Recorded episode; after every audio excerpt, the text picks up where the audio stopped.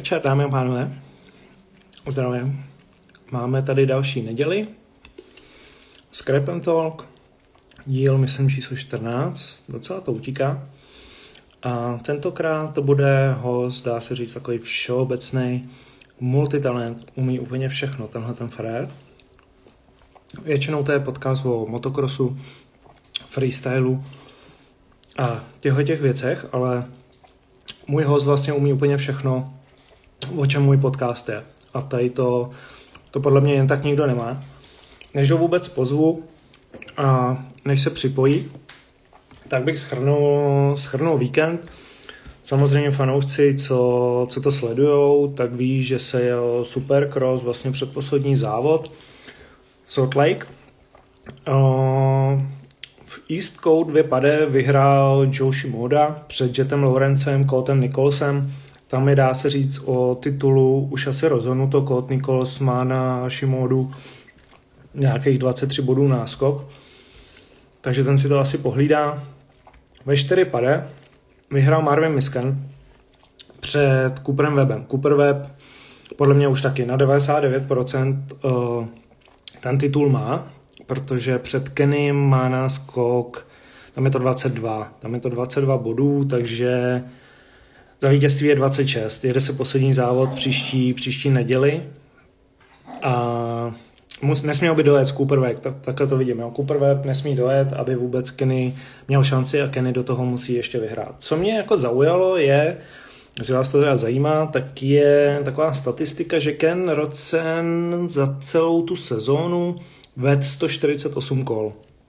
A Cooper Web jenom 101.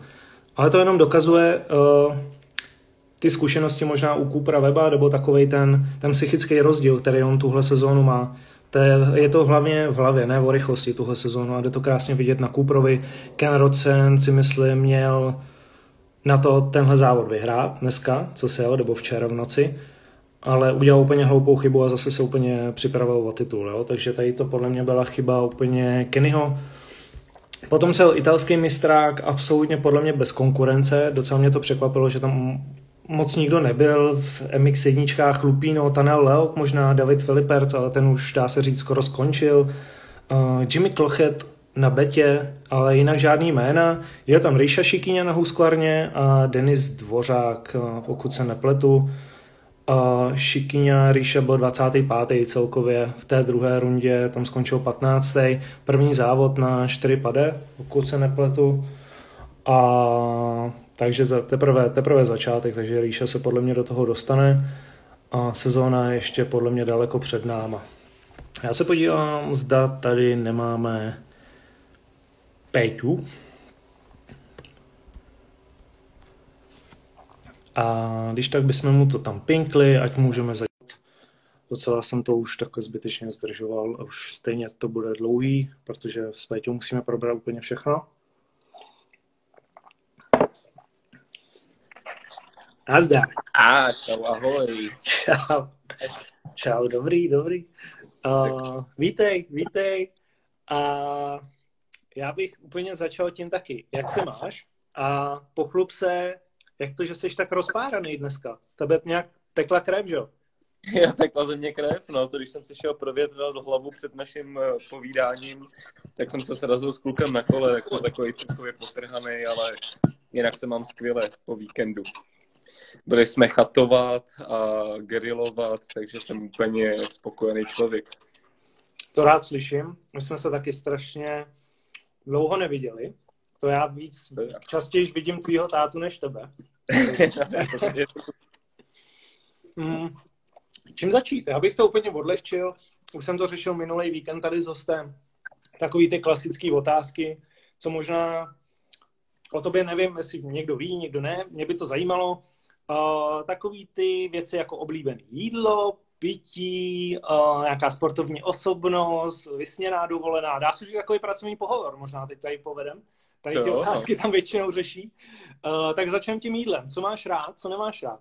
Já bych nebyl ve stresu z těch otázek. Ne, ale... ne, to neřeš vůbec. ne, dělám srandu, dělám srandu. Ale poslední dobou teďkon procházím takovým jako takovýma změnama v jídle, že dřív jsem měl hrozně rád masa a všelijaký jako takový i nezdravý věci, jako až fast foodový, protože znáš to asi sám, že člověk ne vždycky má čas jakoby doptát to, co zrovna chce, takže čapne, co zrovna potká cestou.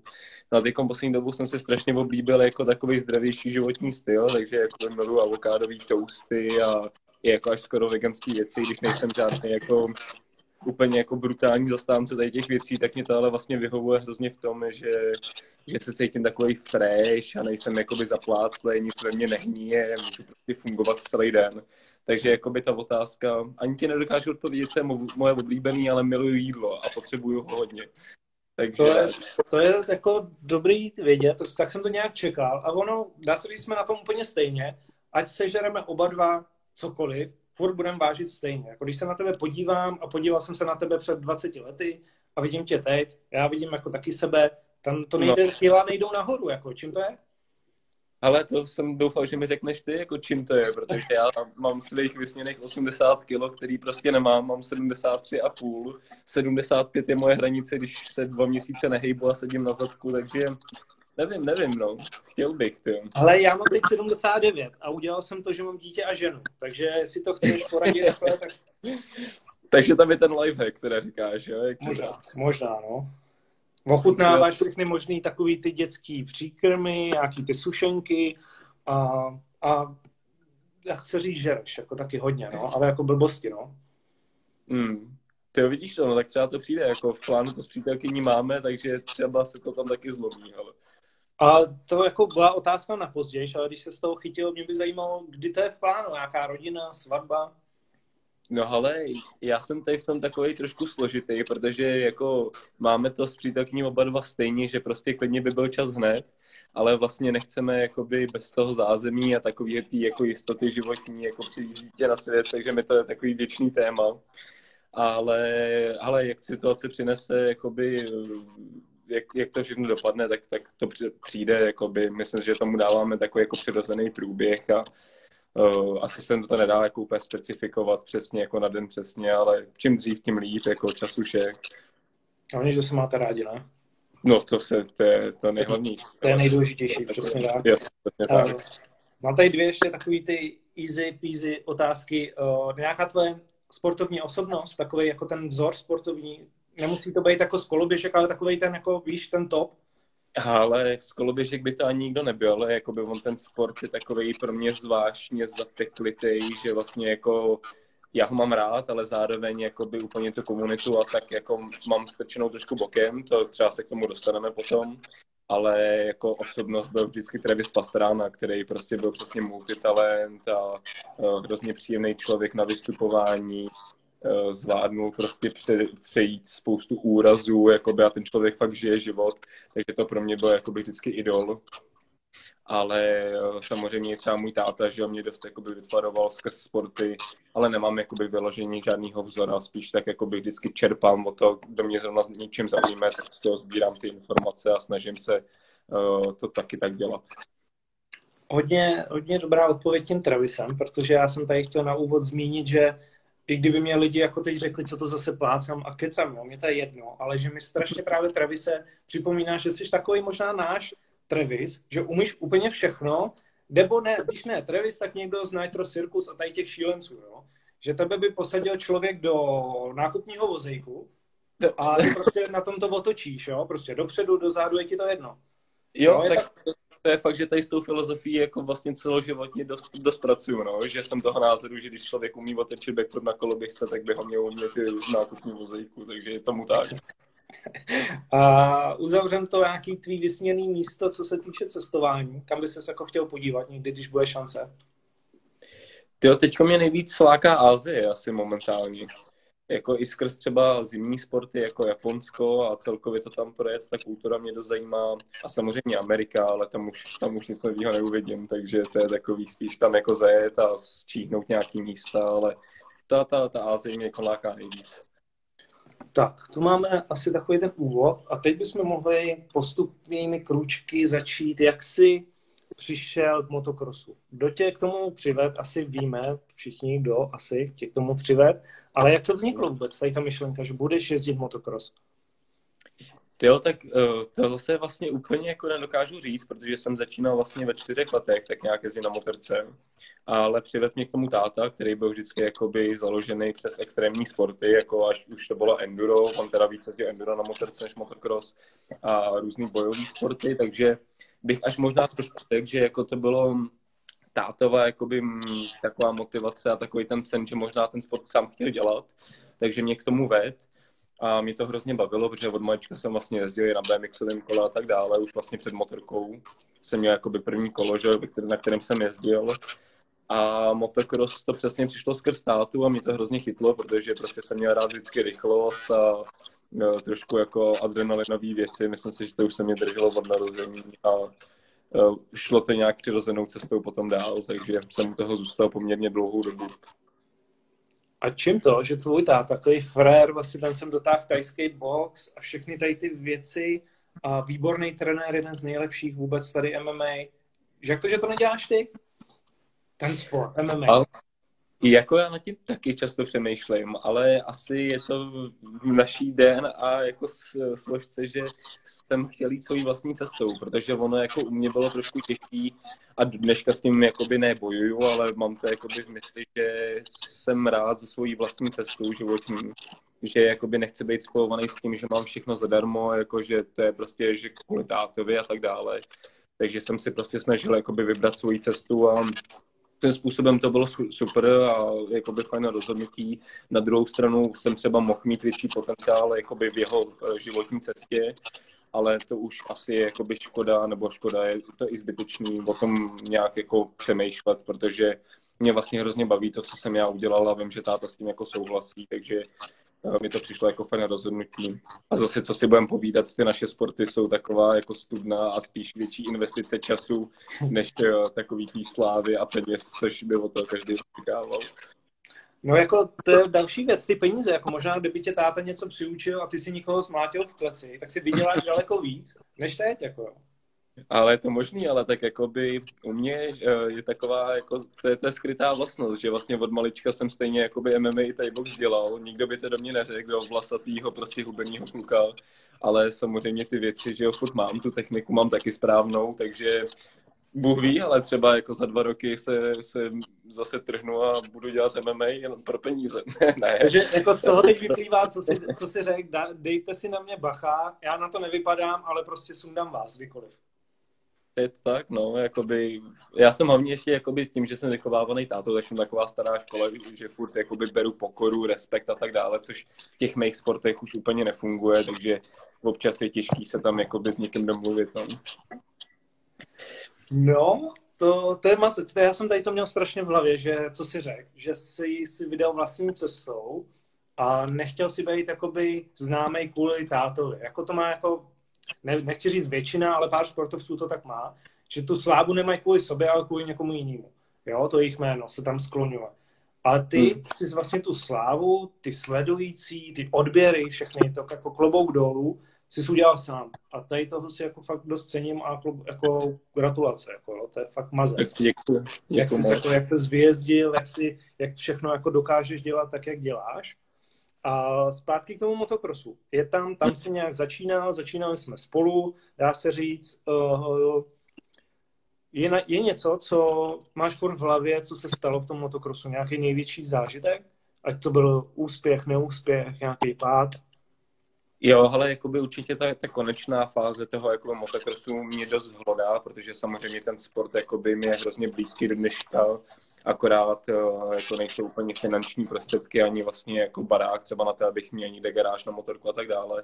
Ale abych ti odpověděl na tu otázku, tak určitě ten zlom, jelikož já jsem vlastně končil někdy v 15, ještě na 80 a tam vlastně já už jsem v tu dobu měl nějakých 24 zlomenin, mám pocit, možná o něco méně, takže já jsem byl prostě jakoby zlámaný fakt jako přísně na ten věk a jakoby ten přechodný věk je takový jako zrádný v tom, že člověku jako začnou lítat v hlavě jiný věci, přesně ten věk 15 let, takže já jsem byl jako uh, vystrašený z tréninku a vystrašený vlastně celkově z té motorky a zmocnili se mě jako takový uh, až démoni, takže prostě jsem si to už nedokázal užít, ten sport. Spíš jsem z toho měl hrozný respekt a byl jsem brutálně jako demotivovaný to vůbec jako dělat dál a bohužel teda, což mě přijde jako hrozná škoda, jsme jako hrozně rychle prodali motorku po tom rozhodnutí a vlastně jako by tím se to úplně uzavřelo, jak kdyby spadla klec. Takže věřím, že kdyby se třeba ta motorka nechala ještě rok, dva, já bych prostě jezdil jenom tak jako trénovat a, a by se to, takže bych u toho zůstal, ale už, už je to jakoby jinak, no. Takže to mě určitě leží v hlavě dost, jako ten sport mě hrozně bavil a byla to vlastně půlka mého života skoro, takže je to takový všelijaký, ale jednou se k tomu vrátím třeba, věřím v to, aspoň jakoby ve freeridový nebo endurový jako fázi, no. Tady to jako můžu potvrdit, tvý slova a nebyl si, nebyl si spíš, byl si celkem jako hodně rychlej, na několika závodech prostě s tebou měli kluci problémy, i já, i prostě měl jsem nervy, když si mě pojel, a, jako, jo, ale my dva a plno jiných si udržujeme to přátelství, když jsme byli soupeři, to prostě ne každý umí, prostě my jsme si podali ruce, pak jsme si normálně kamarádili, všechno možný, jo. Takhle by to mělo být. Je to podobný jako v tom MMA, kdy se prostě na konci podají ruce, obejmou. Jo, tady to já respektuju. Tady to jako, takhle to by to přesně mělo být a už to tak moc nebývá. Ale co, čemu se chci dostat, že tě brzdilo hodně přesně to zranění, jak jsi zmínil. Mm. Uh, boj 24, něco přes 20 si říkal, Uh, víš všechno nějak, co to bylo? A z čeho to bylo? Víš to někde, jako, máš to nějak v hlavě, co všechno to bylo? Ale jakoby mám brutální jakoby vzpomínky i jako uh, jedna z prvních vlastně, jakož jsem hodně jezdil s Petrem Pilátem v tu dobu, uh, protože bydlel že jako v Čerčanech, nebo tenkrát ještě v Pišelích bydlel, tak jsme to k sobě měli poměrně blízko a vlastně jakoby naši tátové se dost dobře jako znali, vycházeli spolu, takže uh, byli takový dva tyranové, kteří na nás jakoby, um, nás motivovali docela jakoby do, do vysokých stáček a vím, že právě zrovna v Pišelích tak tam byla taková lavice na závody, kterou jsem přelít hrozně a praskla mi holení lejtková kost najednou. Já nevím ani kolik mi tak mohlo být, to bylo ještě na 60 na kavě a tam to nějak tak začalo být jakoby horší, že to bylo jako takový to go big or go home, mi to až přišlo, že buď a nebo na závodech a vlastně úplně to skončilo v lokti, kde tam dole vlastně jaké lavice, že jo, máš tu výšku zprava, dřív tam byly takový dva jakoby sestupy dolů, a potom ta lavice, tak tam mi to rozfackovalo, katapultovalo mě to a tam jsem si vlastně na 8 kusů rozdrtil rameno, který jsem potom později měl vlastně zdrátovaný a tak dále a tím jsem to jako ukončil, no, protože tam už jako jsem z toho měl velký respekt. Do dneška mám prostě velkou jizvu, že jo, před rameno, což má každý druhý motokrosář, ale v tom věku to prostě bylo takové jako eh, taková facka realitou. Takže jako vzpomínek je určitě na úrazy hodně, ale tady ty dva byly takový jakože první a poslední, no. A ty jsi měl tendenci, jak jsi měl blízko k Pilníkovi, občas skočit nějaký freestyle. Já mm-hmm. nevím, si pamatuju, někde to bylo, nevím jestli, to byly Mirošovice nebo něco takového, kde jsi to přeletěl asi prostě ten, tu rampu úplně brutálně na rovinu. To jo, video, jo, teď to... tvůj táta, to možná sdíhal. To, a to ti nepraskly ti dvě nohy, nebo to jako taky něco? To, tam, to byla taky holení lejtková kost, no. Já říkám, já vlastně v dnešní době už to mám vlastně zlámaný tak nějak jako by vlastně od stupníku až nahoru v podstatě všechno takže tam, tam ty nohy byly v obě dvě a tady to přesně, co ty říkáš, tak to byla snad levá noha a tam, to, o čem jsem mluvil, tak to byla pravá noha, takže tam jsem se strestal přísně. To bylo, no, to byla vlastně první rampa, já jsem na to s hrozným respektem, úplně se mi ten obzor zúžil a jenom jsem přidal plyn a vím, že mi říkali jako, že dva, dva a půl plynu a já jsem tam dal dva plná a úplně jsem to přelít vlastně asi 8 metrů až na zem a to bylo přísný, no, to bylo dobrý zážitek jako lidi si tě pak mohli pamatovat ze závodu, že si ležel prostě vedle trati na nějakém lehátku takovým a sledoval jsi to všechno z lehátka. Ty jsi tam ležel, prostě nohy v sádře a všechno si to tak nějak hezky sledoval. Jako no. Jo, to jsem byl vlastně skoro pozorovatel až, no. Takže je to tak. Ale jako, víš co, na druhou stranu zpětně, Samozřejmě, eh, když bychom se to jakoby k tomu prokousali víc do hloubky, tak i táta si jakoby uvědomuje, že ten tlak z jeho strany byl jako na mě až moc vysoký a myslím si, že jako mm, by to mělo úplně jiný dopad, ale tak eh, jsou takové životní fáze, kdy prostě člověk si to uvědomí, až potom se to stane, jaký ten jako přístup má být zdravý, že jo. Takže tak. Ale ona, ta doba je úplně jiná teď a předtím. Já si to taky uvědomuji, že na mě táta a tátové všeobecně byli dost tvrdý na ty kluky, mm. ale ona byla úplně jiná konkurence než teď. teď. Teď bych to bral tak, když bych jako měl jezdit, takže bychom to měli s tátou dělat jenom pro radost. Hlavně, aby mě to bavilo, žádný stres, ale předtím to strašně všichni jakoby hnali dopředu, víš, protože byla konkurence, mm. bylo velké očekávání, závod po závodě. Čím to je? Jo, jako určitě máš pravdu, že ty kon, ten přístup vlastně ke všem těm sportem je úplně jiný, takový víc jakoby se jako hrou, nebo, nebo mm, aby ti to hlavně bavilo a dřív ty chtěli po nás výsledky, no, je to tak. No a když nastal ten zlom, tam pak jako finance, všechno možné, zranění a ty mm-hmm. se vydáš na další nebezpečný sport. No, ale nebezpečný to právě bylo ono, jakože vlastně, když si vezmeš, že kluk, který je brutálně zlámaný, z motokrosu prostě lítá kudly jak prase a najednou on si vybere koloběžku, jako. A teď se všichni řeknou, co že děláš, jako ty jezdíš na koloběžce. No ale já ani nevím, jako vlastně, jak to vzniklo, bylo to jako by s jedním z mých kamarádů, že ještě co jsme měli, když jsem Pražák celý život, tak uh, jsem to měl trošku jiný třeba než ostatní kluky z motokrosu, co mají kolem sebe, že lidi, co se fakt motorkám věnují naplno. Já jsem tam měl prostě spoustu děcek z Prahy, který ani motokros nikdy neviděli. Takže jsme si řekli, ale to by byl skvělý nápad dělat triky na koloběžce odrážecí, co to bude super, jo.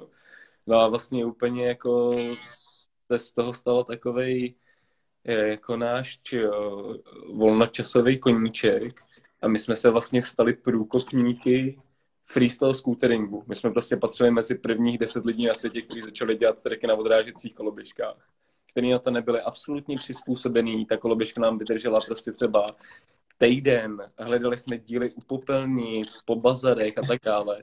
A teď prostě ten sport do jakýchkoliv skateparku přijdeš, tak tam je prostě plno děcek na koloběžkách. Jako. Ale většina z nich si to ani neuvědomuje, jako, že vlastně jim to sem nikdo v podstatě jakoby dotáhl ten sport. No.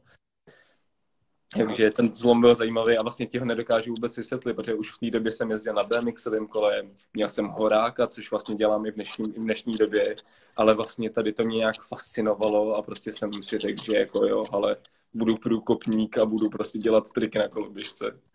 Nevím, jak se to stalo.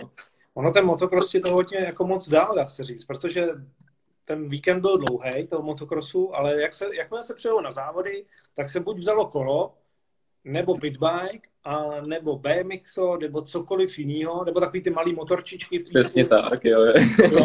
Motorky se hodily úplně za hlavu a dělalo se tady to. Takže jako kolo, koloběžky to bylo všechno součástí už toho motokrosu tenkrát. Mm-hmm. Ale já to furt nechápu, jak je možný, že prostě to takhle vypiloval, že to takhle dáváš a je to teď takhle docela známý. Jako jo. Všechny ty videa koloběžkový a tak mají strašnou sledovanost. Mm.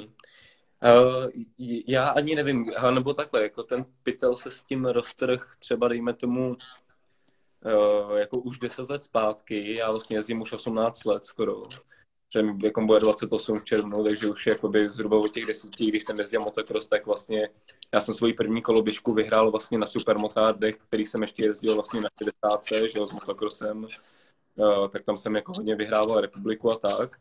A tam vím, že právě jako první místo byla nějaká odrážecí koloběžka, která mi doma ležela vlastně x let. A až potom jakoby skončení toho motokrosu jsem po ní šáhnul a říkám, ale ty se mi zdáš jako dobrý stroj, na to nebudu jezdit.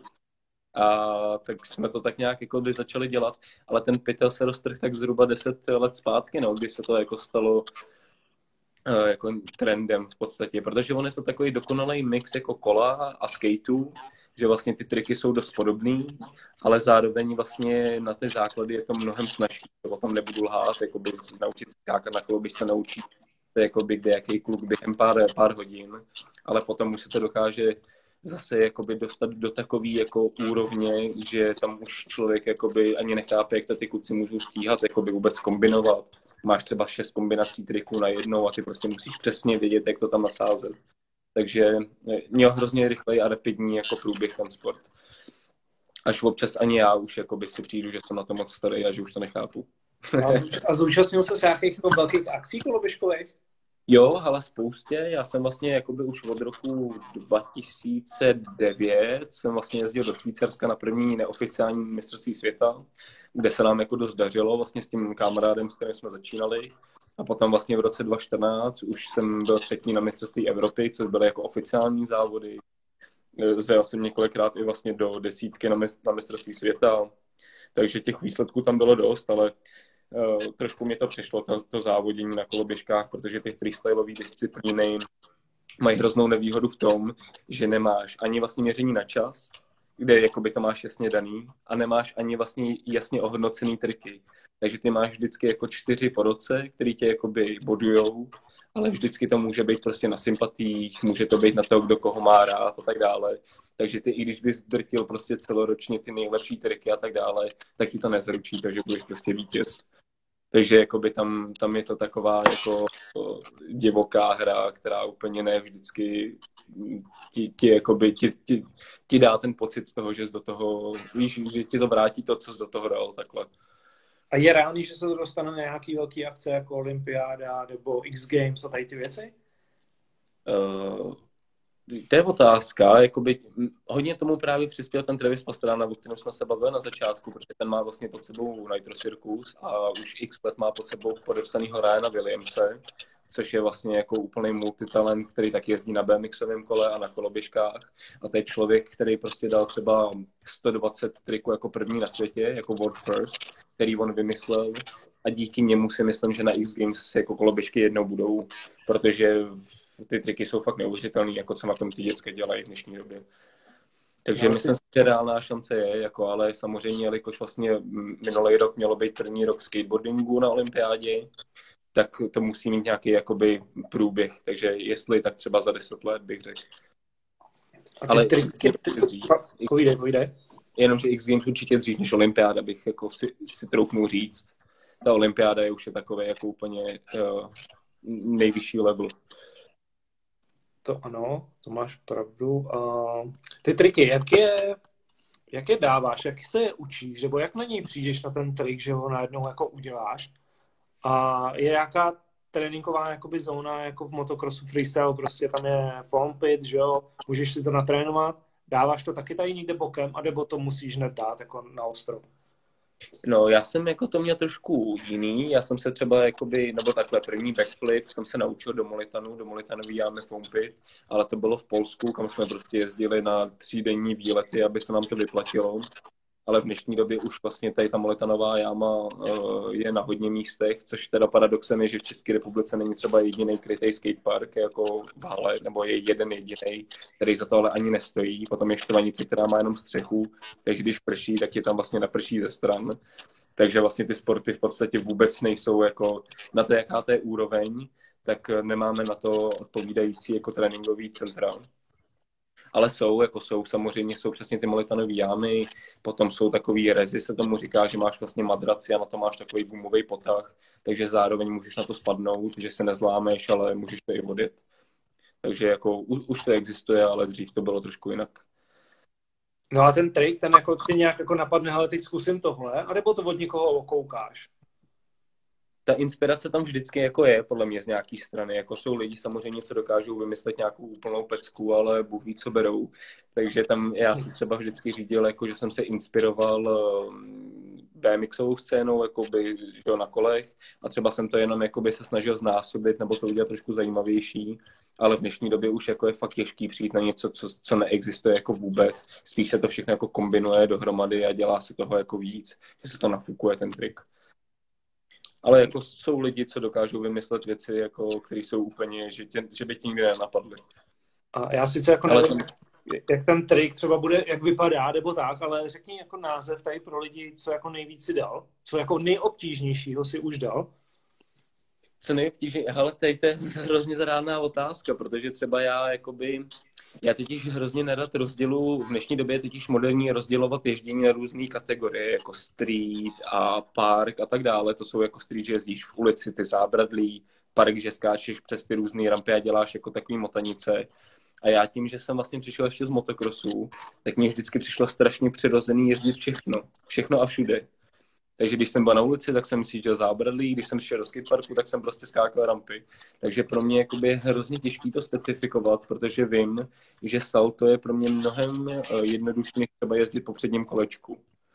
Jo, a potom vlastně já se jako kolikrát dostanu do takové situace, že se někdo se ptá, co jsi odjel za nejlepší trik, ale pro mě je nejlepší trik jakoby něco, co třeba někdo může říct, jo, to ti přijde jako těžký, jo, teď je to úplná jako blbost. No ale jako nejtěžší jsem dělal třeba, že máš jenom vlastně plošinku jako rampy a že jsem měl po zadním kolečku do front flipu, do, jakoby do salta dopředu, že to máš v podstatě jako ze země, dělal jsem různý double backflipy a tak, ale ne, nemůžu říct, že mi to přijde jako nejtěžší věc, kterou jsem dal. A ty, a ty triky, co bych ti řekl, že mi přijdou nejtěžší, tak to už by byl jak IT čárový kód přes počítač a tomu bys, tam by se ztratil. Ale to, to, to, to, to je stý, no. To už se ztrácím, když koukám na nějaký přesně BMX na, na Urampě, nebo tady to, co oni tam říkají ty názvy, jo. Prostě šílenost. Taky všechno se to posouvá a věřím, že i ty koloběžky za pět let tam budete dávat úplně nesmysly, jo, který vás teď třeba ani nenapadnou.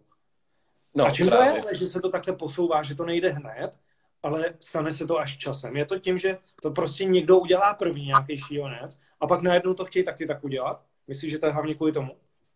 Taky a hroznou roli třeba v těch koloběžkách hraje ta generační, ten generační posun, jako brutální. Protože třeba já, jakoby, dřív jsem v pohodě protáčel ty řídítka třeba třikrát ale prostě v dnešní době už mi dělá problémy protočit dvakrát. Už to jakoby nestíhám tak rychle skoordinovat ty, ty pohyby, aby to fungovalo. No a potom ti tam přijde prostě mladěch 13 letý a protočí šestkrát. Protože prostě ta hlava mu jede, on se o to dokáže soustředit, asi jim dávají i jiné věci do jídla, bych řekl, jako nevím, funguje to nějak dobře a jede takže ten to tam nasází a, a vůbec mu to nepřijde těžký, no, takže ty nepoměry jsou jako fakt znát. Uh, takže bych řekl, že hlavně ten generační jakoby posun ve všech tady těch sportech. Prostě, že vlastně to, co my jsme dřeli x let, tak ten, ten kluk se dokáže naučit během prvních třeba půl roku ježdění a nejednou už jenom roste dál, jakože víš, že se to všechno hrozně jako zkrátí. To je mazec, no. Takže jako, když by někdo chtěl začít, tak dá se říct, není to obtížný, že jo, v těch koloběžkách začít od nuly. Určitě, no, jako ty základy jsou, jsou lehký, no. No, mluvili jsme o těch skateparcích. Já tady mám takový jako téma, jak se pozná dobrý a špatný skatepark. Řešme asi jenom ty skateparky, na ten street, jo, protože tam si každý najde svoje oblíbené místo, ale když do skateparku, takového toho ofiko, jak, jak poznáš, už to někde hodnotili na YouTube, jaký ty parky, co musí mít, aby byl dobrý, alebo naopak jako, že je špatný? No, to je, to je dobrá otázka, protože ono spoustu lidí by ti řeklo, že tady je každý skatepark dobrý, ale já vlastně s tím hrozně bojuju, protože ty skateparky jsou pro mě uh, takhle, abych ti to zjednodušil. Ty skateparky mají určitý jako tvary překážek, jsou tam různý ty rádiusy, ty, ty bangy a tak dále. A ona u nás to staví v podstatě jedna jediná firma. A tam vlastně nastává strašný průser, protože oni dělají jak CTRL-C, CTRL-V a sázejí skateparky skrz Českou republiku a v podstatě to strašně postrádá tu kreativní stránku toho sportu. Protože ty extrémní sporty, jako tady ten BMX a koloběžky, skatey, by měly být jako o takový jako volnomyšlenkový přesně kreativitě a tomu dát tomu něco víc. Takže je samozřejmě pár skateparků, který já mám rád, třeba v Jihlavě skvělý skatepark, kde máš prostě bazén, eh, máš tam, víš, jako v kterém můžeš jezdit, jakože tam surfuješ, co tomu říká. A máš tam i překážky, právě ty zábradlí a tak dále. Ale vlastně ve finále tam není jako nic navíc. Jo, je to jako všechno naplácený dohromady.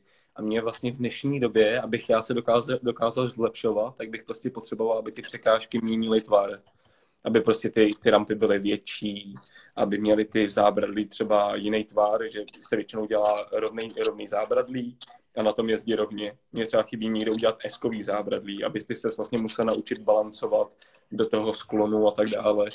Takže mm, super skateparky jsou v Americe, jsou v Británii, protože tam mají vlastně haly, tak tam jsou takový kreativní, ale jako česká scéna skateparková není nic moc. No. My jsme takový jak přes kopírák třeba no v Praze máme, já nevím, jestli klidně 15 skateparků, jako, a jako já chápu té myšlence, že to je kvůli tomu, aby se to rozmístilo, ty lidi do těch jednotlivých míst, ale vlastně to postrádá tu myšlenku toho, jako co to má mít, že kdyby tady byla polovina skateparků, ale stály by za to, tak by to bylo mnohem lepší.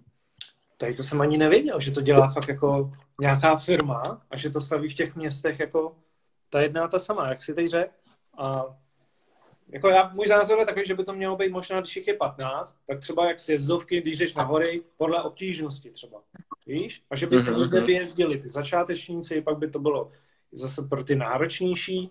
Ale čím to je, že oni si třeba nenechají poradit, nebo mluvil si s nimi, ty asi víš, kdo to staví, ne? Nevezmou někoho k sobě takového jako jako jsi ty třeba? Ale vezmou, ale na oko. A tam se právě stává ten největší průser. Oni, oni dělají, že ti naslouchají, ale ta realizace už vyjde podle jejich plánu. A hlavně, jako já nevím, kdo tady na to teď kouká nebo nekouká, já s tím mám trošku problém, protože tam se prostě ztrácejí peníze, jo. Tam eh, ty skateparky stojí jakoby spoustu milionů. A máš to vždycky napsaný na těch vstupních cedulích, že za to prostě ta, to město dalo x milionů. A třeba tam chybí lavičky ty prostě, takže ty jdeš do skateparku, když si zajezdit, že si nemáš tam dát věci. Protože najednou se prostě někde ty peníze ztratily a nejsou najednou lavičky. A to je strašná bída, prostě jako je Česká republika a mě tady toho strašně vadí. Jako. Eh, ty máš krásnou realizaci nebo vizualizaci skateparku a říkáš si, to vypadá skvěle. Ono se to postaví a chybí tam pět překážek, chybí tam zázemí okolo a už se to nikdy nedělá. To tak prostě jako funguje. No. Takže ta firma, jako, která pochází z Prahy, tak uh, ze Štvanice přímo, tak uh, ty, ty, ty vědí, jak vydělávat peníze, no asi. To, to je jako si myslím je škoda. A když si zase k tomu řeknu ten jako to porovnání, to zrcadlo toho motokrosu, tak když mm-hmm. na mhm. tráť, máš svoji tráť a můžeš si ji každý den bagrem, jak to předělat podle sebe. Mm-hmm. Je jaká jako šance, že se někdy takové jako skateparky prostě si vezmeš pár věcí a uděláš si to podle sebe, že budeš mít nastavitelný, já nevím, zábrat, když ho jenom vysuneš, posuneš, takový ty překážky si tam můžeš položit sám, jako už to je, nebo to říkám teď úplně nesmysly? Ne, právě, že mě úplně fascinuje, že i vlastně přesto, že se k tomu dostáváme jako takovou jako přirozenou cestou, tak mi hrozně ulehčuješ jakoby tu moji myšlenku, protože uh, víš co, ta firma, nebo takhle město zažádá o skatepark tady ta jedna jediná firma jim podá návrh, ale jelikož právě chtějí životnost dlouhou, tak oni jim dají betonový skatepark, který je vylitý a vydrží 15-20 let jakoby ve stejném stavu. Bez toho, aniž by do toho nikdo mohl hrábnout, cokoliv tam upravit. Takže tam to přesně jakoby upadá, ta tvoje myšlenka, kterou by to přesně mělo mít. Takže dřív se stavěly samozřejmě dřevěný skateparky, které by se mohly dát přestavit, ale v dnešní době už to neexistuje. V dnešní době ty města prostě chtějí postavit skatepark, uh, udělat děti šťastnýma a i tam 15 let jezdí na stejném místě, ve stejném stavu. A jakoby uh, já si jakoby nechci říkat, že to je problém jenom České republiky, ale, ale primárně jakoby jsme na to mentálně jinak než jako okolní země. No. Jako v té Británii, tak tam se na to myslí. Tam se ten skatepark každoročně přestaví, upraví se prostě překážky, které nejsou úplně vyhovující a tak dále. Ale v Čechách prostě se chce hlavně jako zabít ta práce navíc. Takže prostě postavit to jednou na co nejdelší dobu, ať se o ně nemusíme starat. Takže je to taková bída. No. My se nahráváme tak jako zájemně, si myslím. Uh, to mm. město a ten, ta firma na ty skateparky to chtějí udělat na co nejdíl, aby měli klid, aby se děti zabavili, ale oni asi nemyslí na to, že by tam někdo mohl na tom se zlepšovat a růst. Oni vůbec nemyslí na to, že to je pro někoho profi asi, ne? Přesně tak, no. A hlavně tam ale vzniká strašný boj. Já zrovna teď mluvím z živý jakoby vzpomínky, co jsem měl vlastně v pátek teďkon, že přijdeš do skateparku a tam prostě přijde maminka s dvouma dětma, kterým je třeba pět let, šest, a vypustí je tam. Jednoho na bruslích, jednoho na koloběžce. A si sednou do auta, nebo si jde dát kafe. A vlastně ty rodiče ani nenapadne, že je to sportovní disciplína, která má určitý pravidla. Ona je nenapadne jim říct, ale pohybuj se ze strany na stranu, nekličkuj po tom skateparku, lítaj tam skatey a tak dále. Takže já třeba přijdu do skateparku a z 80% se vlastně soustředím na okolí, na zmatený okolí a na 20% se soustředím na to, co já dělám. A s tím já jako nejvíc bojuju a i vlastně proto jako by se začínám věnovat zase jiným jako odvětvím sportovním, protože já na to nejsem zvyklý, by znáš to i z motocrossu, kde prostě člověk jde, má tunel a soustředí se sám na sebe, na to sebezlepšování, na to, jakoby, jak si nejíždět lepší stopy, jak prostě tam jinak dobržďovat, jinde přidávat plyn, jakoby fakt to má, každý milimetr víš, že hraje roli a v tom skateparku je to úplně stejný. Ty prostě jakoby se musíš naučit uh, koordinovat ty pohyby a nefunguje to tak, že vlastně ty, ty vnímáš okolí, aby ti tam nevělo děcko nebo něco, aby ty s nikoho nesrazil a jenom těch pár procentí zbylo na tu koordinaci. Takže tam jakoby je primární problém. No. Takže dá se říct město, když to úplně takhle schrnem, si plete skatepark s dětským hřištěm? Skoro? Skoro jo, no. Jako kdybychom to hodně odlehčili, tak jo, dalo by se to tak říct. To je to, že by možná měly být takový ty profi skateparky a pak takový ty dětský, jako by možná. Jo. Tak. A tam na vás by se pak jako ty lidi, děti možná jenom chodili koukat. Nejezdili by tam, nepletli by se vám tam, ale budou jako na vás koukat, jo, vlastně. A vy jim zase nepůjde, nepůjdete jezdit na to dětský, jako, jo, to dává smysl. Ale je takový něco, takový, jako když o tom teď mluvím, nějaký profi skatepark, kde jako je to hodně těžký a nechodí tam všichni, amatéři a tak. Jo, určitě. Hlavně jsou skateparky, které jako, ono, aby se to jako odlehčilo a nemuselo se dělat úplně jakoby rapidní řešení, tak by tam stačilo mít správce, jo, který dřív vlastně za mých jakoby dobrý, já jsem to tak nějak jako už dostával do lepší úrovně, tak byly v těch skateparcích správcové, který hledali, hlídali, jestli tam ty děcka mají helmy do třeba do 15 let, jak se tam pohybují a tak dále. A v dnešní době to úplně vymizelo. Dneska se prostě udělá skatepark, na který se dá brána, který kontrolují měšťáci, jestli tam prostě nikdo nejezdí po 8 hodině, jako aby náhodou nesportoval po 8 hodině. Zavře ti skatepark, vyhodí tě pryč a, a tím to skončí. Dřív to bylo prostě tak, že ten správce ti přesně dával helmu, pouštěl tam hudbu, eh, hlídal tam ten provoz a tak dále, takže jako eh, jak říkáš, no, ty města z toho dělají v podstatě trošku dětský hřiště a toho, aby se jakoby zbavili svých problémů, než aby vlastně rozvíjeli jako tu sportovní stránku toho, nebo ten potenciál těch skateparků. Je to takový smutný, no. A jak to řešíte teď vůbec? Protože ty docela furt jezdíš, i když je nějaká doba covidu, já už to ani nevnímám, že něco je, a, ale vás tam jako pouštěj, nebuzerují vás policajti, nebo mají být nějaký rozestupy, blá, blá, blá, jako po skupinkách se má jezdit. Hlídá to někdo u vás? Uh, u nás jako to nikdo tak nějak nehlídá. Já si hlavně teda myslím, že ta situace už se dostala do takové jako úrovni, že to v podstatě nezajímá ani policajty. Nebo co si tak já všímám, že jako už asi pochopili, že to je trošku jako hra. I když já nechci zlehčovat tu nemoc, abyste mě tady jako nikdo špatně nepochopil. Jako samozřejmě je ta nemoc jako každá jiná, ale myslím si, že jakoby uh, se to moc nafouklo, mediálně hlavně takže jakoby rozestupy by tam asi nějaký měly být. Samozřejmě jako já jsem furt toho názoru, že když je člověku blbě a má teplotu a kašle, tak asi nejde jezdit jako do parku, že, jo? že asi zůstane doma a měl by tam ležet. Asi určitě jsou lidi, kteří to nedodržují, ale z mýho pohledu je jako normální tam nejít, jako když se necítíš dobře. Ale Dekon to nikdo nehlídá, skateparky jsou tak nějak vesměs otevřený, který jakoby můžou fungovat a třeba dneska jsem byl právě na té Butovce, což je tady taková jako hlavní pražská takový jako místo skateparkový, kde se jakoby pohybují ty, ty děcka a tam bylo fakt bez strany třeba 300 děcek jako na jednom místě. No, takže když je tam ty strikce jakoby, a omezení úplně nefungují už. Hele, než rozebereme jakou cenu a výbavu koloběžky, tak já tady roluju, co se tady řeší vůbec tady můžeš taky klidně, jestli to tam máš, uh, jestli jako tady je tam něco zajímavé. v tom, ale můžeme se na to podívat, no. Když jsme dneska jezdili... Tam, tam je... Na Slovensku, že je to to samý, je bída jako tady, jo, to asi má pravdu ten člověk. No, ale jinak jakoby, ta slovenská scéna, jsem, eh, tam je to zrovna jakoby úplně špatný, jo? jakože Slovensko na to, jaká je jakoby vyspělá země, tak tam třeba ani v hlavním městě není jako dobrý skatepark, tam prostě mají jeden plechový skatepark, který ale to je, to je bída. Jako, oni si to trošku kluci, mám pocit, i sami jakoby nějak vylepšili, ale ve směs jako ten skatepark nezměnil podobu jako klidně bych řekl, jako 20 let třeba, nebo já nevím, jak dlouho tam stojí, ale jako víš, že fakt jako není, není absolutně v dnešním, uh, jak to říct, jako v tom, co, co ty děcka dneska jakoby potřebují k tomu tréninku, aby jako mohli být dobrý. Takže jako na Slovensku tam s klukama uh, soucítím, tam to nemají jako absolutně lehký, no, takže já se tady můžu stěžovat na český skateparky, ale na druhou stranu jsou prostě země, kde je to mnohem horší. Tady to píše, na Slovensku je pár skateparků a vo veľa z nich je zákaz koloběžek. No, Jak je tohle možný, že tě tam nepustí na koloběžce do toho skateparku?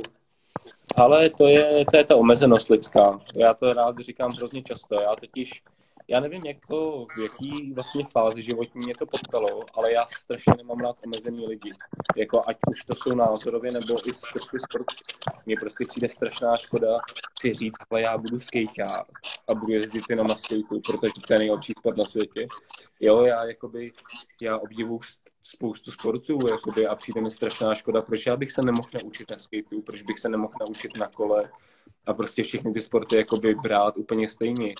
Tam největší hate vzniknou z toho, že samozřejmě ty malí děcka si vezmou koloběžku do skateparku a motají se tam, protože to, to vzniká z toho, co jsem tě já říkal, že rodiče prostě nikomu nevysvětlí, ale tam to nesmíš dělat.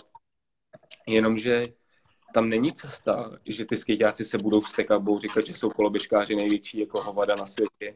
Tam jde o to, aby ten skejťák přišel a řekl mu, ale jezdíš ty na koloběžce, ale jsme tady všichni spolu, tak tady budeš kovat takhle a takhle, budeš se hýbat takhle a takhle a budeme tady všichni v pohodě.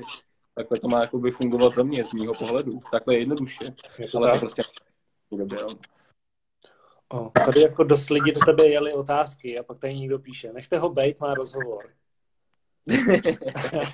Já jsem to ani neskroloval, ale já jsem zvyklý, že na mě chodí občas otázky, na které dělám, že radši nevidím, takže uh, je to, tak můžu to také proskrolovat, co tam jako je. Nechápeš, má rozhovor.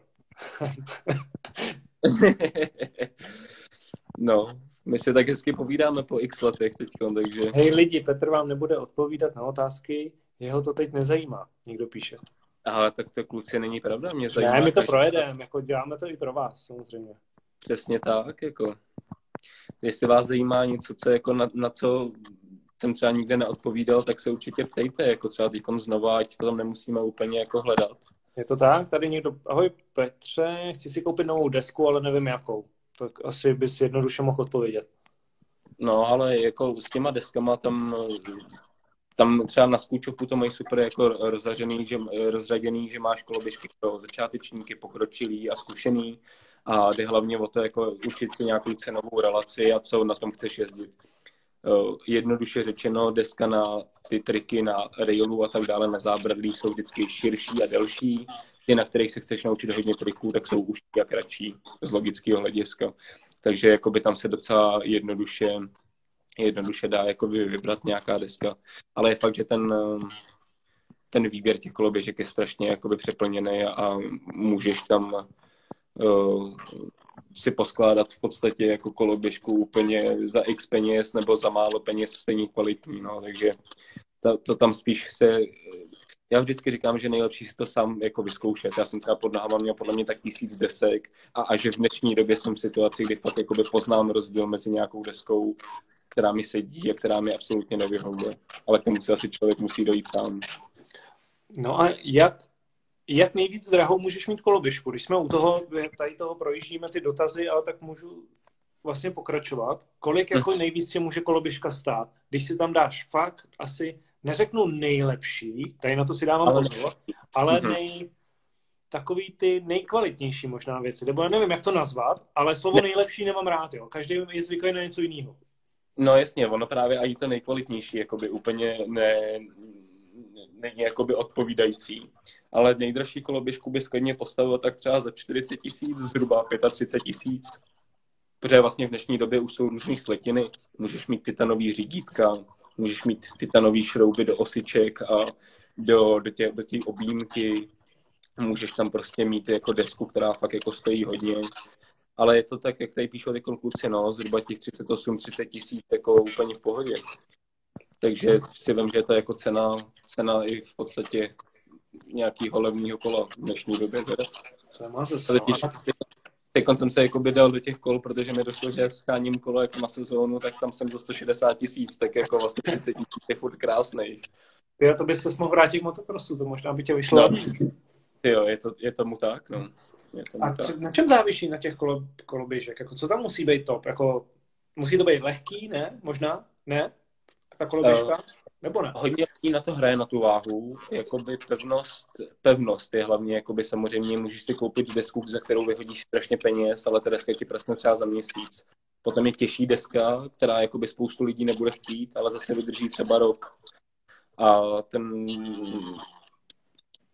ta, ta, jakoby ta výroba těch koloběžek se fakt dostala do takové zvláštní fáze, že Uh, ono teď spoustu kluků tady možná i psalo něco jakoby na koloběžku do 4000, jo, a koloběžka do 4000 je vlastně hrozně málo, protože celá samostatná deska stojí 3,5 tisíce. A já jsem teď měl jakoby spoustu otázek, jelikož vlastně už jo, přes rok pracuji v Decathlonu, to takhle klidně můžu říct, jako na servisu, že servisu kola, tak se mi tam dostalo jakoby super možnosti, že mluvím eh, do výroby komponentů Oxel, což je vlastně ta, ta koloběžkářská jakoby sféra v Decathlonu jako oddělení. A pomáhám jim vlastně designovat ty, ty modely, aby vlastně za co nejmenší peníze ty děcka měly co nejlepší koloběžku. Jo, a spoustu těch kluků to vlastně zavrhuje tím, že je to vlastně jako snadno uh, dostupný za málo peněz ale jakoby je třeba si uvědomit, že když ten člověk jako začíná jezdit, tak je přece blbost, aby si kupoval koloběžku za 15 tisíc a potom ji po týdnu nechal doma ve sklepě. Takže jakoby um, je, je těžký hrozně někomu poradit, protože někdo si bude prostě představovat tu nejlepší koloběžku, stejně jako kdyby vzal někomu prostě motorku ze supercrossu, jako by myslím jako z plných závodů, který tam na to má prostě komponenty, ke kterým se ani nedostaneš. A vzal to prostě z faktory motorku, kterou si vytáhneš z krabice, že jo. Taky to bude úplně jiný stroj, jakoby tlumičem a prostě vším, takže ta koloběžka v podstatě, jakoby, když to hodně zjednodušíme na tom dost podobně, jako ten komponent může sice být levný, ale furt může jakoby sloužit dobře na ty daný, eh, na tu danou jako jezdeckou úroveň. Že není třeba do toho investovat ty největší prachy vždycky. Tady z někdo to kdy tá, možná, teď počkej, kdy budeš navrhovat to Oxel? A je to už, to už právě jakoby je ve fázi. Teď vlastně vyšel nový model, který se jmenuje MF540 a ta koloběžka stojí 1700 korun. A na, já vlastně sám z té koloběžky jezdím bydlici, kolečka, gripy a fakt to všechno funguje skvěle.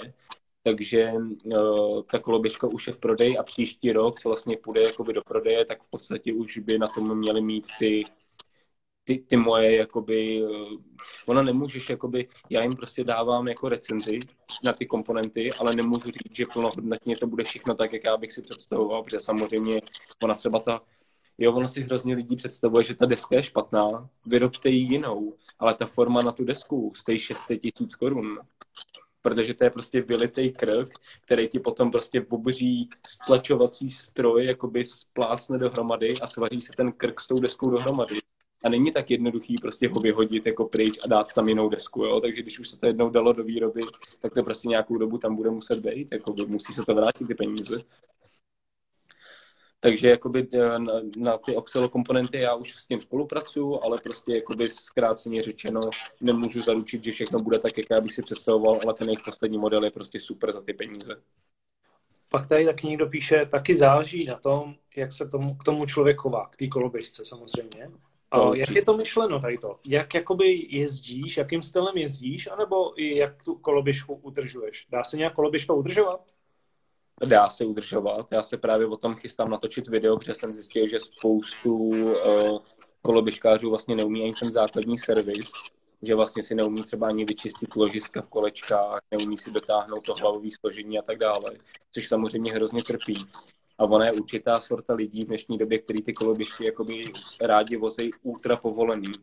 Jo, to, to jede po ulici a myslíš si, že tam se vysypal nějaký jako traktor prostě se železem a všechno tam rachotí. A ono je to takový jako styl, já to třeba rád nemám, protože to přesně už jenom z logického hlediska. Máš prostě zapoust, zapouzřený průmyslový ložisko, který když je povolený, tak se prostě vykloktá, ta vazelína odejde pryč a tak dále a už to nebude mít tak dlouhou životnost. Takže ten servis té koloběžky je jako hodně důležitý. No.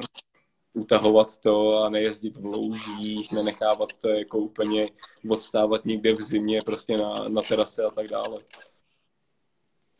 Tak, co tady, Petře, máš nějaké doporučení na nějakou, ale levnou koloběžku? To nechápu, jakože chápu, ale už to tady padlo. Už to tady padlo, no, ale ta z Decathlonu za 3700, model MF540, jako fakt super koloběžka za super peníze. Jde o to, že prostě koloběžky jakoby ve stejném vybavení stojí třeba 8000 korun. Hrozně komponentů se minulý rok přestalo prodávat. Čím to je?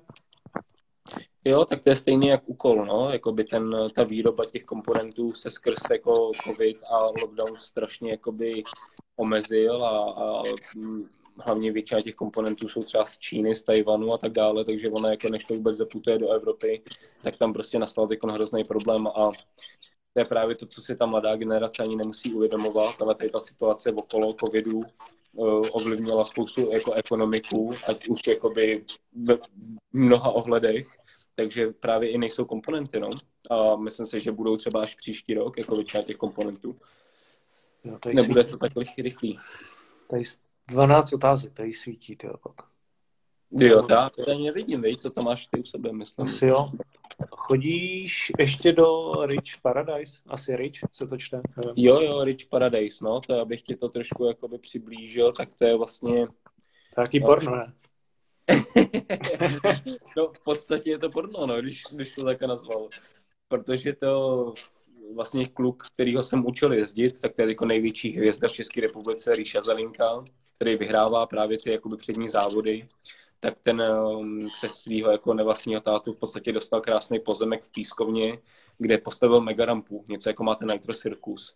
Jo, to je jo, skok... tohle, to jsem viděl, jo, jo. Těch má 8 metrů, je to vlastně hlavně super v tom, že tam má dopadový airbag, nafukovat jeden je placatý, druhý má dopad, takže vlastně ty si můžeš natrénovat trik a, a potom ho vodit do toho dopadu.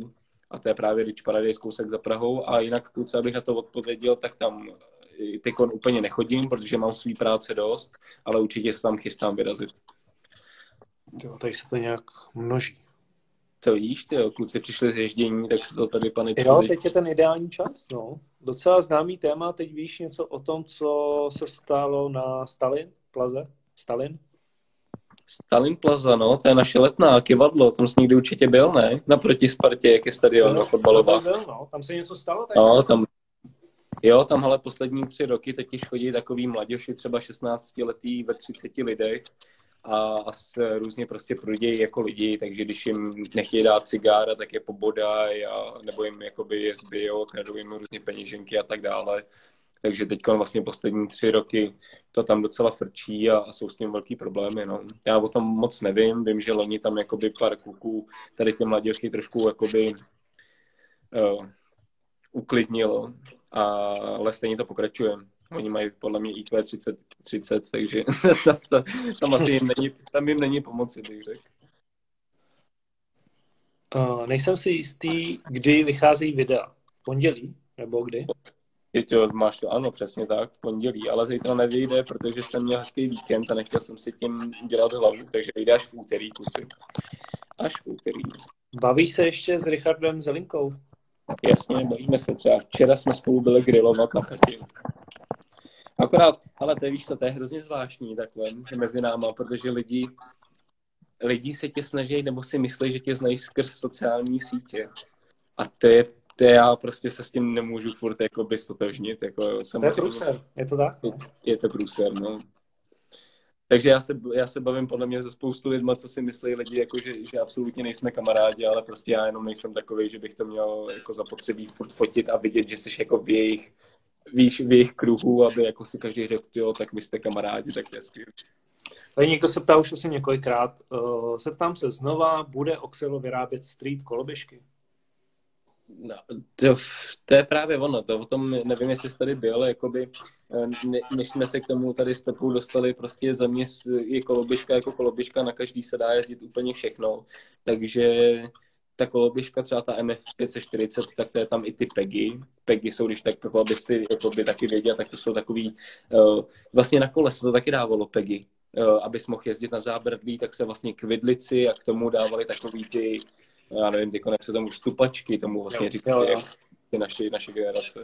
Takže to, to vlastně tady ta koloběžka to má v základu, takže na ní můžeš jezdit i street klidně, ale... Oxelopegy budou?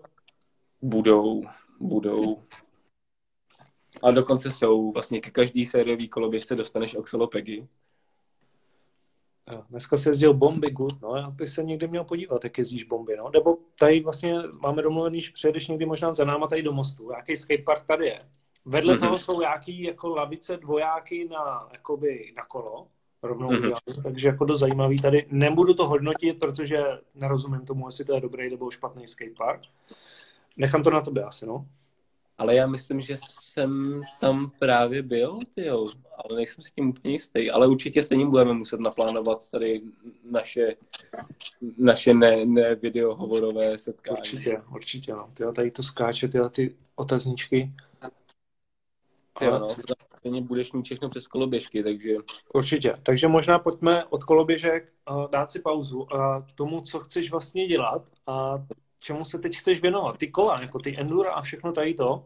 Jak se k tomu, jako co tě k tomu dostalo, že se rozhodl tady proto a že chceš vlastně jet i závody, jsi mi napsal?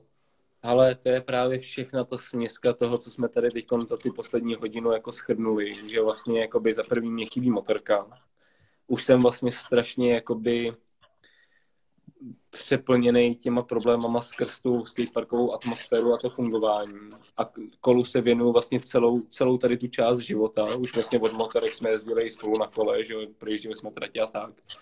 A teď prostě, když mi je 28 a už chci jakoby zase dělat něco jiného, tak prostě jít se projet do lesa, nechat tam jakoby v úvozovkách duši, víš, našlapat kondici, že prostě vyšlapeš, já nevím, 15 výškových metrů a 100 kilometrů na tom ujedeš, zároveň prostě jedeš z kopce dolů a, můžeš si užít tu rychlost, tak mi to přijde jako takový skvělý spojení všech těch sportovních disciplín, který jsem kdy dělal.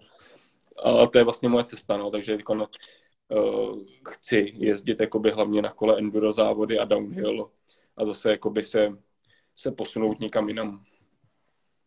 A co to je za závody? Už jsou jako naplánovaný nějaký kalendář? Nebo kdy, jo, jo. kdy tě můžeme vidět na nějakých závodech? Ale ty první závody pojedu v Rokitnici nad Izerou 22. května a další závody jsou potom snad 23. června ve Špindlerově Milíně a tak dále a tak dále a jakoby klidně potom někde můžu vyvěsit ten, ten kalendář. Ale vlastně enduro závody, tak to je pro mě taková jako královská disciplína na kolech, protože ty máš vlastně etapy, že máš třeba čtyři uh, downhillové závody a mezi tím ale musíš šlapat i do kopce a vlastně musíš přejet jakoby RZ víš, mezi těma danýma kopcema. Takže ty si jedeš bomby z kopce dolů, který máš měřený, tam si trošku jakoby oddechneš, šlapeš pár kiláků prostě do kopce, po rovince, zase k dalšímu sjezdu dolů a takhle to bombíš, takže ten závod je jakoby v podstatě fyzicky dost náročný, ale zároveň jakoby takový schrnutí všeho a ten downhill, tak to je prostě čistá palba z kopce dolů, skoky a různý kamení a kořeny a tak dále, takže to mi je hodně blízký. To je takový motocross pro hmm. No a tam se jako taky snadno úplně udělá chyba a letíš a to jsou jako kotouly, jako pak v té rychlosti. No to není prdel, já když vidím fakt ty nejlepší, jak to jedou, to je prostě levá, pravá a prostě oni jsou dva brzdě, jako ty kusy. No, no, ale jako je to v podstatě úplně stejný jako motocross, akorát, že neřídíš plyn, no, takže tam, tam, tam jenom se snažíš moc nešahat do brzd a, a snad to vyjde. Ale je právě zvláštní, že mě to teď jako dává hroznou sebejistotu, to kolo, protože my nejsou prostě, mm, nebojím se velkých skoků, že jo, protože z motocrossu jsme prostě byli zvyklí skákat klidně 35 metrový jako lavice, bojáky větší a tak dále. Takže teď, jakoby, když mám před sebou 15-metrový skok na kole, tak mi to přijde úplně v pohodě, protože to kolo se mi jakoby snadno ovládá pod nohama, můžu ho kdykoliv zahodit a, a je to trošku něco jiného. Ale jakoby zpětně ty k motocrossu si myslím, že bych i ty pády jako zvládal líp, a třeba bych z toho nebyl tak rozlámaný, že vlastně jakoby mě tady ty sporty zase vycvičily v jiném odvětví, že bych třeba dokázal líp padat, což je jako podle mě úplný základ vlastně tady u těch našich sportů. To já teď, já teď jsem teda úplně ztratil to jméno, jak se jmenuje ten, ten kluk, co jezdí právě v Supercrossu, jak teď už ty tři závody po sobě furt padá. Jak tam... Mm, co? Ne, ten vlastně na týkavě myslíš? Na týkavě, no, myslím. Tak to ten... je ten, uh, no vidíš. Uh... No, ale to, to je borec, jako ten, jak tu jednu rozjížďku tam... To je, to je Cameron, Cameron McAdoo.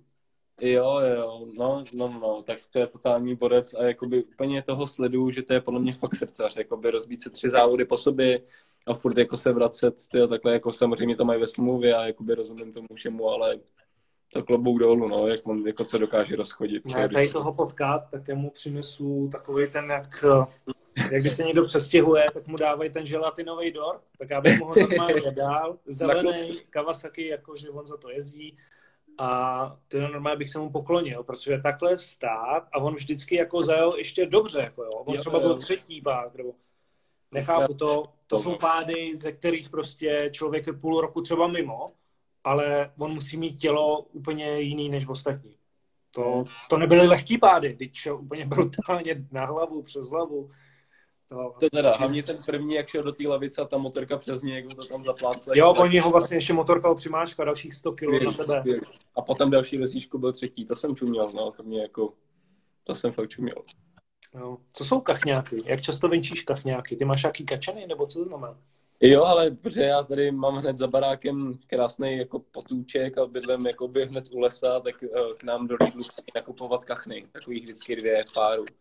Tak já jsem jako minule musel od Lidlu dovízt zpátky do potůčku, jako aby se, aby je nikdo třeba nepřejel nebo tak, takže mám tady kámoše prostě kachňáky, no. Ale hele, moc často nevenčím, já na ně prdím, protože mám psa, mám huskyho, který by je nejradši sežral, takže tady to bylo jenom výjimečně. Uh, uh, tady zase kolik? 19 otázek nových? Ty jo, by to tam lítá teda. A, a jak se to řadí, ty Asi nahoře jsou ty nejčerstvější, co? Ne, to je okay, já, já streamy už skoro nedělám. Ale z otázky se znám Bikros, tady aspoň můžu. Z Bikros znám moc dobře. Tomu se vždycky právě říkalo jako motocross pro chudý, protože tam máš vlastně krátkou tráť a, a lítáš prostě čtyři zatáčky a pět rovinek a snažíš se vyjet, takže to znám moc dobře.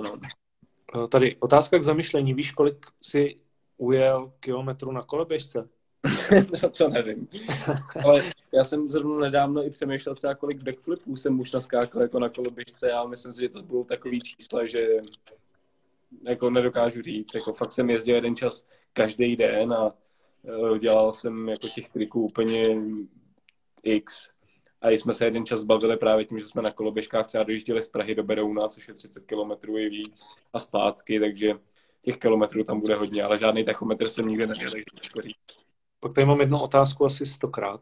No, můžu se zeptat, jakou značku kola by si chtěl koupit? A pozdrav mě, je to Michal, jaký? Čau Michale, ale jaký bych si chtěl koupit? No, nejvíc věřím firmě Specialized, ale uh, je těch firm víc, jako Trek má superkola, Canyon má superkola, takže jde spíš o tu danou specifikaci. Já prostě vím, že chci kolo, co má 27,5 palců průměr kol, že je to hravější. Mám jakoby specifikace spíš skrz jakoby komponenty, jako je že přehazovačka, kazeta, tlumiče a tak dále, takže já bych to na mě, tak bych si nejradši to kolo poskládal celý jako sám. Ale to bych se dostal do, do hrozný cenový relace.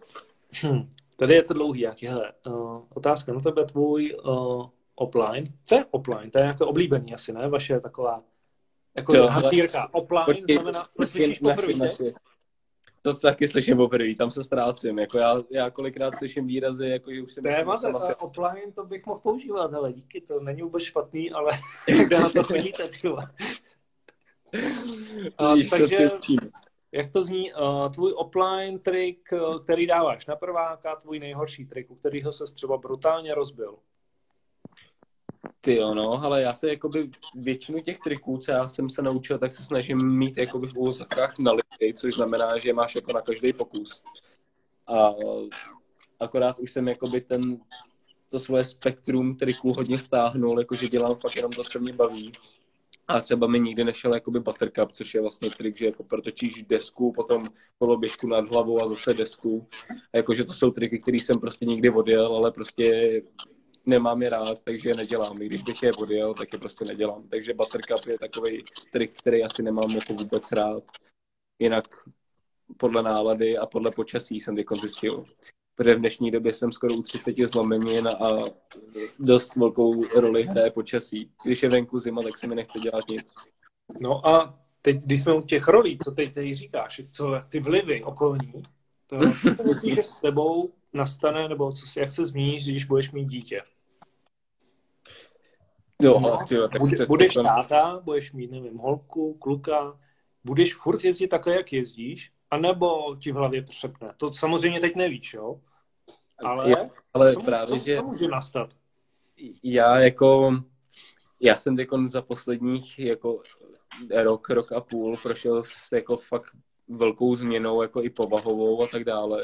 Takže jsem samozřejmě jakoby se snažím vyhnout všem těm úrazům a vlastně i proto jakoby už nedělám ty největší bomby, protože za první mě to neživí, tak proč bych jakoby dělal ty největší bomby, když mě to neživí. A za druhý jakoby si ani už ublížit nechci, protože mě živí něco jiného a do práce prostě musím chodit. Takže si myslím, že mě to jakoby úplně nezmění. Každopádně si toho času jakoby s rodinou budu určitě užívat a vážit víc, takže jakoby bych řekl, že to je ještě dost omezení, ale myslím si, že budu dělat furt úplně stejný jako věc, co dělám teď. Dneska jsem zrovna přišel domů jakoby fakt polá, nebo polámaný, jakoby pro mě to jsou prkotiny, ale jsem prostě jakoby sedřený, že jo, mám jakoby odštíplý nějaký věci jakoby na prstech a jsem takový jako pobouchaný. Tak mi právě přítelkyně říkala, že už mě nikam nebude pouštět, tak jsem se na jenom tak jako tak podíval, ale to, víš, já, já to vždycky říkám, že já si chodím jako vyčistit hlavu tady tím, co já dělám. To je prostě pro mě takový jako útěk od té jako reality, kterou já nemám moc rád, takže hm, já, to, já to nepřestanu dělat. A jsou to, tady ty věci, co děláš, jsou to věci, které by si klidně předal svýmu synovi, když bys teda neměl holčičku, ale kluka. Chtěl bys jako ho to nějak naučit, anebo dáš od toho ruce pryč, že to je až moc nebezpečný. Já jsem třeba teď rád, že mám holčičku a ne kluka, protože asi bych ho chtěl naučit na motorce. Tu holku asi dám na něco jiného. Mm-hmm. Takže jsem za to rád, že se ten průser nestane. Ale tak to u mě to je jiný, protože já to vidím tak, že holky tu cestu mají mnohem snažší. Když je dobrá holka na kole nebo na motorce, tak ty to se má panečku jako krásně. No, to je druhá věc, že si říkám, ty hele, já jí to asi stejně naučím, protože tady jich je asi pět dobrých motokrosařek v České republice. Ano. No, ona může být dobrá. A jsme, jsme v tom zase, v tom samém, jako se motáme. Ale já si, já si myslím, že to nejdůležitější stejně takhle, jakoby uh, skrz to, co se bavím i s tátou, jelikož ten má teď tři nový potomky, takže mám jakoby mladý teď sourozence, dá se říct, tak uh, vnímám to, že fakt už jenom ten ten přístup k té věci jakoby udělá strašně moc. A jestli jakoby toto dítě bude bavit samotný, tak já ho v tom budu jenom podporovat. Ale ať dělá, co ho baví, jakoby já ho v tom omezovat nebudu, ale chce to ten zdravý přístup, jakoby do ničeho moc nervat, si myslím, a nepřetěžovat. A když ho to bude bavit a bude na to přicházet sám, tak si myslím, že tam je ta zdravá cesta. Jako tomu se nedá si úplně poručit tomu osudu tady a té životní cestě. A asi ať si zkusí toho co nejvíc, ne? Jsi zastáncem. Ať ne, neskoprní na jedné věci jako hokejisti, dejme tomu. Já teď nechci urá, urážet, ale já ti, já ti úplně třeba, třeba my umíme fakt, já to neumím jak ty, třeba jako to deset věcí takhle dobře, jo. ale umíme na kole, na koloběžce, na bruslích, na skateu, všechno možný, jo, na motorce. Vlastně na gymnastika. Gymnastika. To je právě jakoby to si myslím, že je strašně důležitý, jakoby, protože to vlastně koordinace toho těla tě bude provázet jakoby, zbytek života. Takže jakoby, jestli ty se naučíš dobře koordinovat své vlastní tělo a ty pohyby, že ten mozek dokáže fakt předat ty pohyby do těch končetin tak, jak mají fungovat, tak můžeš potom dělat, co chceš a vlastně jako už, už je to jenom na tebe, co ty si vybereš. Vidně můžeš malovat obrazy, jakoby, ale jde o to, že ta, ta, ta funkce toho mozku s těma končetinama musí jako fungovat tak, jak ty si představuješ. Tak, jo, Mám poslední dvě témata, ať tady nejsme do 12. Uh, takový ostřejší na závěr. Uh, začneme tím prvním, to je, je něco, co bys tady na sebe mohl prásknout, co ještě fakt nikdo neví, ještě nikdy nezaznělo?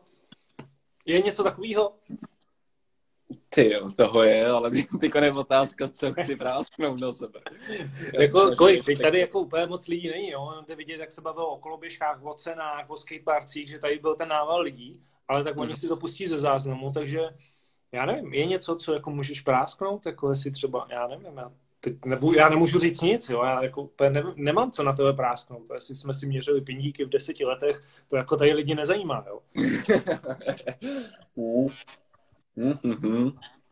Teď konc mě dostal, abych to na sebe mohl prásknout tolik, abych jako neřekl moc, to, to by mohlo být poprvný. Teď jo, jako děláš videa, děláš prostě děláš reels, tady ty šílenosti všechno, na YouTube, tutoriály, všechny návody, ale je mm-hmm. něco, co ještě nikde nezaznělo? Něco o tobě třeba? Ty jo. Tak klidně to řekni víc, jako, ne jednu věc, no. Ty mě, já jsem Jako tak do blesku pak. jsem Jako, moc otevřený člověk, že teďko na nemůžu nic říct, protože bych pak mohl říct věci, které bych později mohl litovat. Jako já jsem moc otevřený tady na ty otázky, ale nevím, tyjo, nevím, nevím, nevím, nevím. Asi, asi, se, asi budu skrečovat a budu dělat, že mi vypadl signál teďko. Dobrý, tak to necháme, ono to je takhle, dobře jsme to zahráli do, do, au, do autu, jak se říká, ale mám tedy to poslední téma, co vlastně stejně jako bude ostřejší a to je, uh, dost často zmiňují hejty, jak na tebe, tak všechno okolní. Jaký na to ty máš názor, že lidi furt mají tendenci něco kritizovat a dělat, že jsou prostě oni ty nejlepší, jako? Ale to je, to je jako za mě, já nejsem žádný mudrc, jakoby říkám, mluvím ze svých zkušeností, že mi je 28 let a už si myslím, že jsem jakoby něco zažil a strašně to změňuje ty sociální sítě, jakoby já si toho všímám kor u mě, když prostě ta koloběžkářská komunita je fakt hrozně mladá a myslí si, že mě zná skrz jako to, jak já vlastně se vyjadřuju skrz komentáře a tak. A před chvílí jsem řekl, že já jsem hrozně otevřený člověk, což jako i spoustu lidí v mém blízkém okolí občas nezvládá. Já prostě to, co mám na srdci, tak to mám na jazyku a vím, že občas to může být i přes čáru, takže já vlastně na těch sociálních sítích se furt snažím být jako svůj. Takže když někde napíšu nějaký koment, který jakoby nikomu přijde jako fakt jako až moc, nebo že já si to beru hrozně osobně, tak tomu tak jako kolikrát není. Já z toho mám třeba prdel, že nikomu řeknu jakoby, že, že, by, že mu trošku odseknu a on si myslí, že já jsem z toho špatný, víš, a jako doma sedím a ty jsem jako hrozně nabručený. Přitom já to mám úplně na párku, já prostě jenom když někdo nasere, tak mu to prostě napíšu na rovinu. A, a tam jako vznikají kolikrát přesně problémy, že mě jako lidi hejtujou, ale potom je prostě potkám naživo a oni mi potom píšou, ty, ty jsi super kluk, jako jsi hrozně otevřený, ze všem pomůžeš a tak. A já jako by se už x let řídím tím, že já se k lidem chovám, jako se lidi chovají ke mně. A tam je podle mě jako hrozně kámen úrazu, že prostě mě vadí, když přijdu já do parku a vidím, že mě ty děcka znají a koukají na mě jako tak a nejsou schopní mě ani pozdravit, tak nemůžou ode mě čekat, že já jim prostě budu k ním milionový.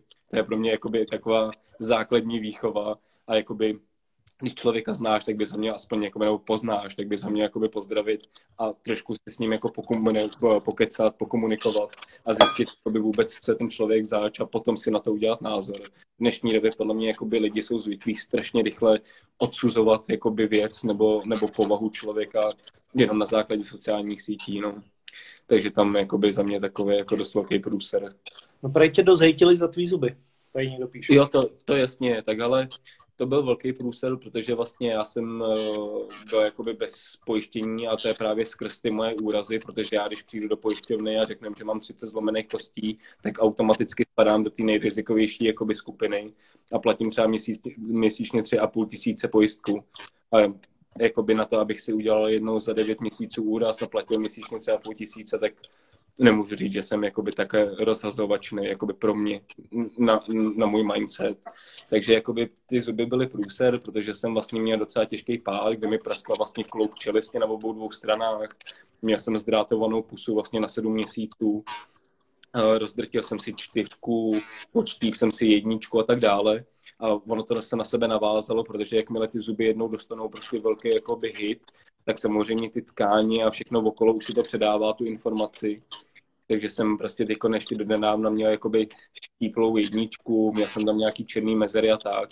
A, a samozřejmě skrz sociální sítě nejlehčí vždycky jakoby útočit na slabost toho člověka. Kor, kor zuby, které jsou prostě vidět, tak to bylo jakoby středem pozornosti. A tam přesně vznikaly ty největší problémy, že si všichni mysleli, jak já jsem s tím z toho strašně jakoby špatný a nasranej. Ale já jsem byl úplně vysmátý, jakoby v mém osobním životě. Víš, jakoby já jsem věděl, že to mám rozdrcený ze sportu a jestli si někdo myslí, že jsem vyfetovaný, tak ať si to myslí, jakoby mě to nic neudělá. A teď psali jako lidi? Že taky, taky, taky. A to je právě to, že potom ti dojde, že vlastně ti ten člověk vůbec nezná, jakoby víš, že mm, když někdo napíše tady to, bere to jako urážku, nebo že ti prostě bude dávat, jako že jsem piraňa, prostě mi k tomu dávali různé jakoby fotky, takový ty jakoby mím, co jsou teď a myslí si, že mě to hrozně urazí, tak ty si jakoby doma zasměješ a řekneš si, jo, ale kde je ten vtip, jakoby, víš, jako, takže tam vznikalo hodně problémů i skrz ten hate, no. A teďka najednou mi, mám zuby už docela normální a najednou nejsou žádný memes na mě, no, tak ale já si myslím, že ať se každý zabaví, jak uzná za vhodný. A jsou to převážně jako hejtři, co jsou jenom mají velký koule jako přes sociální sítě? Řekli, byl, našli jste nějaký, který ti to řekli do očí? Co si myslíš, Pepone? Co si myslíš? Nula. Nula. Ale já skrz sociální sítě jsem měl takových různých zpráv. Já jim říkám keyboard warriors, jakože prostě ty válečníci na těch, jak tam píšou a ty jsi takový a takovej a potom přijdou jakoby s tebou do styku a koukají přesně takhle v rohu, jak zakřiknutý myšky a čekají, co se stane. Kolikrát mě zdraví, jako ale já právě nikdy, nikdy se mi nestalo, aby mi ten člověk otevřeně řekl ten jeho názor na mě do očí.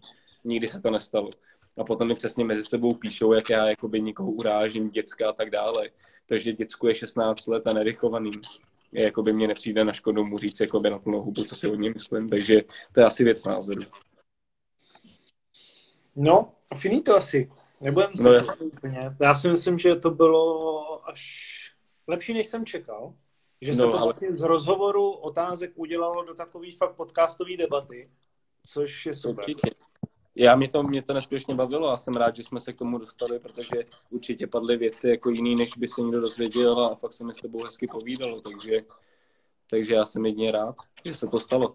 Určitě a dlužíme si určitě ten most taky. Někdy přijedu samozřejmě do Prahy, to nemám úplně daleko, ale do toho mostu tady tě strašně rád uvidím. Klidně tady jako můžeš přespat, když by si tady chtěl dát nějaký jako dvoudenní jako parčík, aha, aha. aby si toho stihnul díl, víc. Máme tady Meziboří asi 15 km za mostem, jako sjezdovku, kde se jezdí downhilly, jako závody, republika, mm-hmm. takže i to by si mohl vyzkoušet. Uh, takže jako vem toho, co můžeš, vem celý ten tvůj balík, na čem umíš a přijeď sem, jako. A já no. tady mám motorku, takže za, já ti na oplátku půjčím motorku a no. uděláme to úplně takový balíček. All inclusive, kámo. Tak to, abys mě tam neměl hned za pár dnů, ale teda kamarád. No, já si myslím, že takový květen, červen bych tě tady rád viděl. Ale tak to zní skvěle, to se určitě domluvíme, budu se těšit. A potřebuji hlídání samozřejmě pro dítě. Takže... No jasně, tak to, já mám skvělou partnerku, kterou to taky bude bavit, takže ale my, my, jsme, my jsme i jiné, jako. Tak super. Ale ještě jednou strašně moc děkuju. Měj se fajn, buď takový, jaký jsi, kde vidět, že se úplně jako vytáh teď do takového, že plno lidí tady píše, že jsi jejich inspirace a vzor. Strašně jako ti tady to přeju a pokračuj jako v tom, co děláš. Ale moc děkuju za hezký slova a já ti taky přeju všechno nejlepší. OK. Hele, Peťo, měj se hezky a ahoj. Ty taky, čágo. Tak, Máme závěr. Skončili jsme to opravdu za mě úplně top. Uh, víc podcastový než takový ten rozhovor. Uh, puste si to znova klidně na IGTV u mě na profilu. Já to, já to i hned teď tam vložím do IGTV, označím Péťu, tento sdílí do stories. Uh, jestli se k tomu dostanu, tak během týdne to dám na YouTube, takže tam je Péťa strašně moc sledovaný, na YouTube má strašně odběratelů, já nula, já nic, pro mě je prioritní to dávat hlavně na Instagram. A sledujte další díly a sledujte hlavně Péťu, protože opravdu to, co dělá, je top. A přeju mu to a snad se brzo uvidíme, jak jsme si tady teď před malou chvilkou domluvili a vy se mějte pěkně, půl desátý mějte hezkou zbyt, no, neděli, ten zbytek ještě, co je a zase někdy příště. Čau.